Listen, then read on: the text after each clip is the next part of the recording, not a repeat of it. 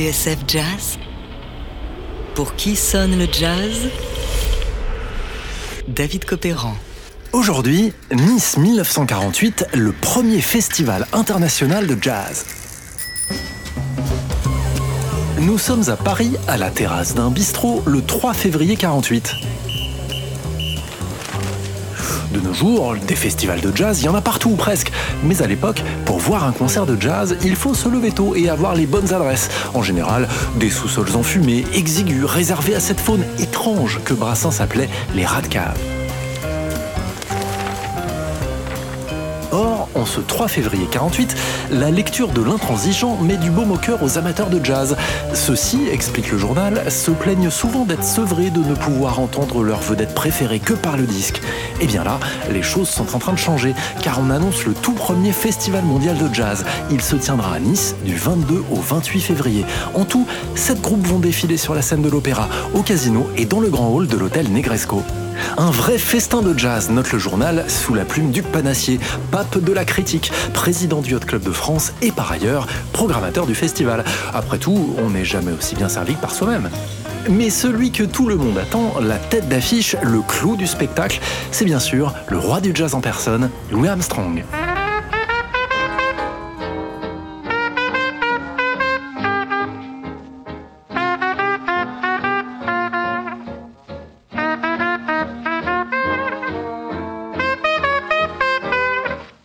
Le premier festival de jazz de Nice est un événement, il est placé sous le haut patronage du président de la République, Vincent Auriol, et du ministère des Affaires étrangères. Il est censé relancer un secteur touristique et hôtelier ravagé par la guerre et faire de Nice ce phare de la Côte d'Azur. 19 février, trois jours avant l'ouverture, un duplex est organisé par la radiodiffusion française avec le Constellation d'Air France qui a décollé ce matin-là de New York avec à son bord Louis Armstrong, le clarinettiste Mez Mesro et leurs orchestres respectifs. Louis Armstrong, we're listening to you.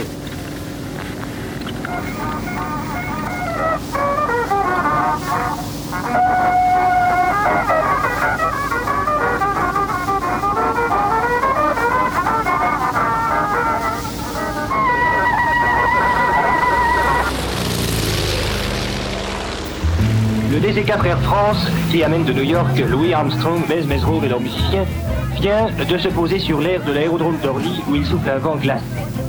C'est une véritable grappe humaine de journalistes, de cinéastes, de photographes qui a littéralement pris d'assaut l'appareil pour voir apparaître Louis Armstrong. L'arrivée à Orly est triomphale, même si le vol fut pour certains chaotique. À une époque où l'avion est réservé à une élite, quelques musiciens avaient, je cite, les yeux ronds comme des pizzas.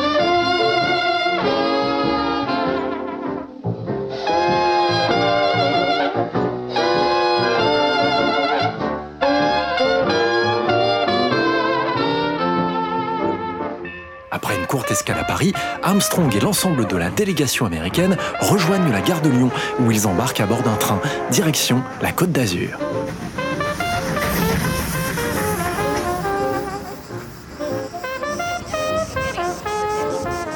Pour la première fois dans les annales du jazz, peut-on lire dans le monde, un festival international va permettre à trois orchestres américains et quatre européens de se donner l'assaut pendant huit jours à heure dite devant un parterre d'auditeurs éclairés. Côté européen, des formations amateurs, belges, anglaises, suisses et françaises. Ils s'appellent Derek Neville, Jean Leclerc, Francis Burger ou encore Claude Luther. Et côté américain, Rex Stewart, Mez Mesro et bien sûr Louis Armstrong. Cerise sur le gâteau, la plupart des concerts seront diffusés à la radio et retransmis à travers toute l'Europe. Nous sommes le 22 février 1948 et la fête peut commencer. Mesdames, Mesdemoiselles, Messieurs, le premier festival international du jazz, organisé par la ville de Nice, est ouvert. Et voici le plus grand trompette et chanteur de jazz, l'homme qui est le jazz incarné, en un mot le roi du jazz, Louis Armstrong.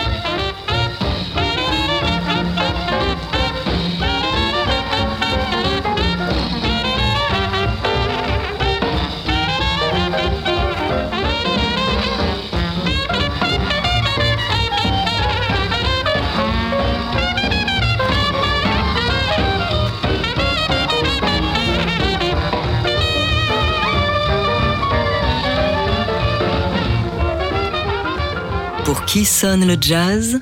David Copéran sur TSF Jazz. Louis Armstrong en direct du premier festival international de jazz à Nice en 1948.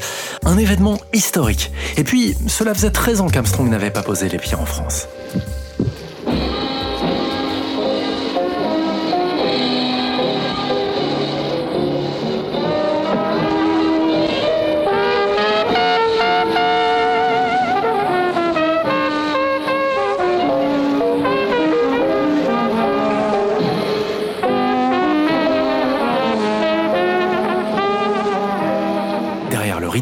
Le clarinettiste Bob Wilber, Louis lança les premières mesures majestueuses de Sleepy Town Down South.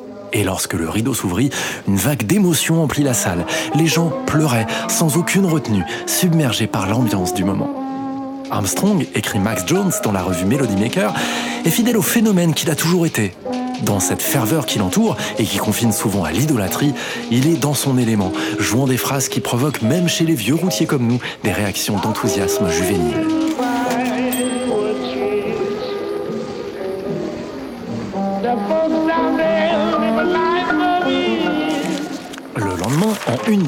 On peut lire À Nice, capitale du jazz, les premières journées du festival se déroulent dans l'enthousiasme.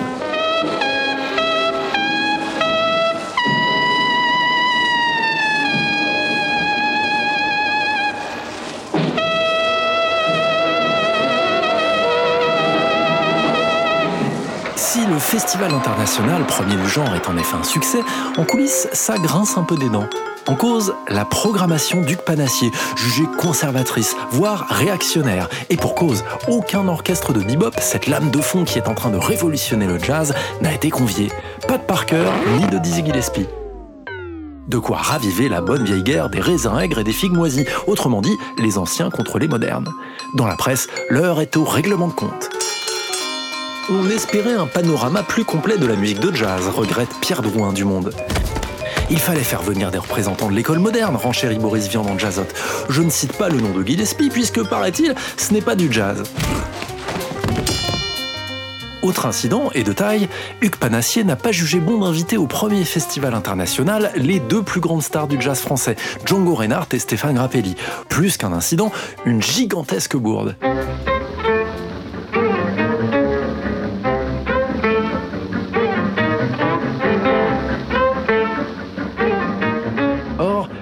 La critique ne l'entendent pas de cette oreille. Louis Armstrong en personne s'étonne de l'absence du divin Manouche et d'autres musiciens français boudés par Panassier, rue dans les brancards. Oubliez Django et Stéphane, un crime Dos au mur, les organisateurs dépêchent en catastrophe le quintet depuis Paris. Ainsi, Django Reinhardt et Stéphane Grappelli arriveront juste à temps pour le week-end de clôture, jouant à l'opéra et dans les salons du Negresco.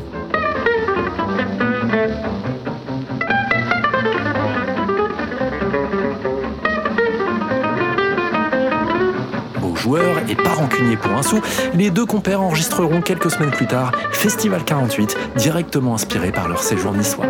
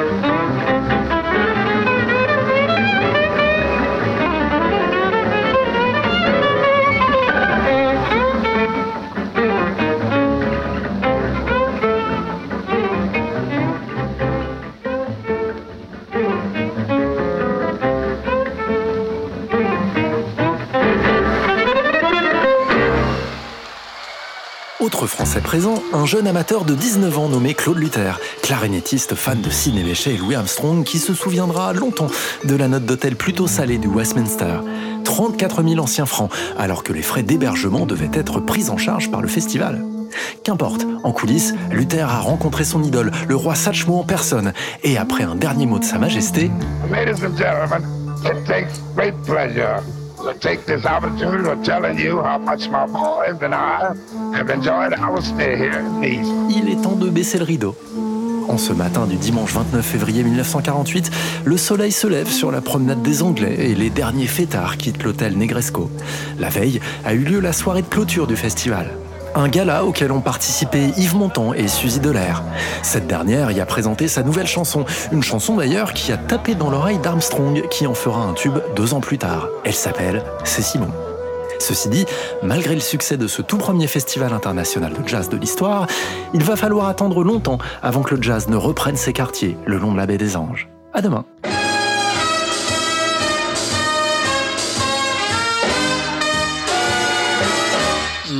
Say C-Bone. Lovers say that in France, when they thrill to romance, it means that it's so good. Oh, say C-Bone.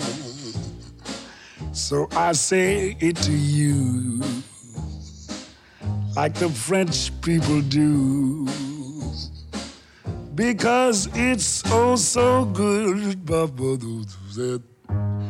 Every word, every sigh, every kiss, dear,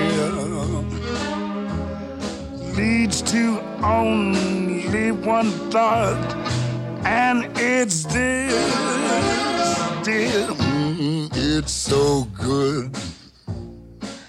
Nothing else can replace just your slightest embrace. And if you only would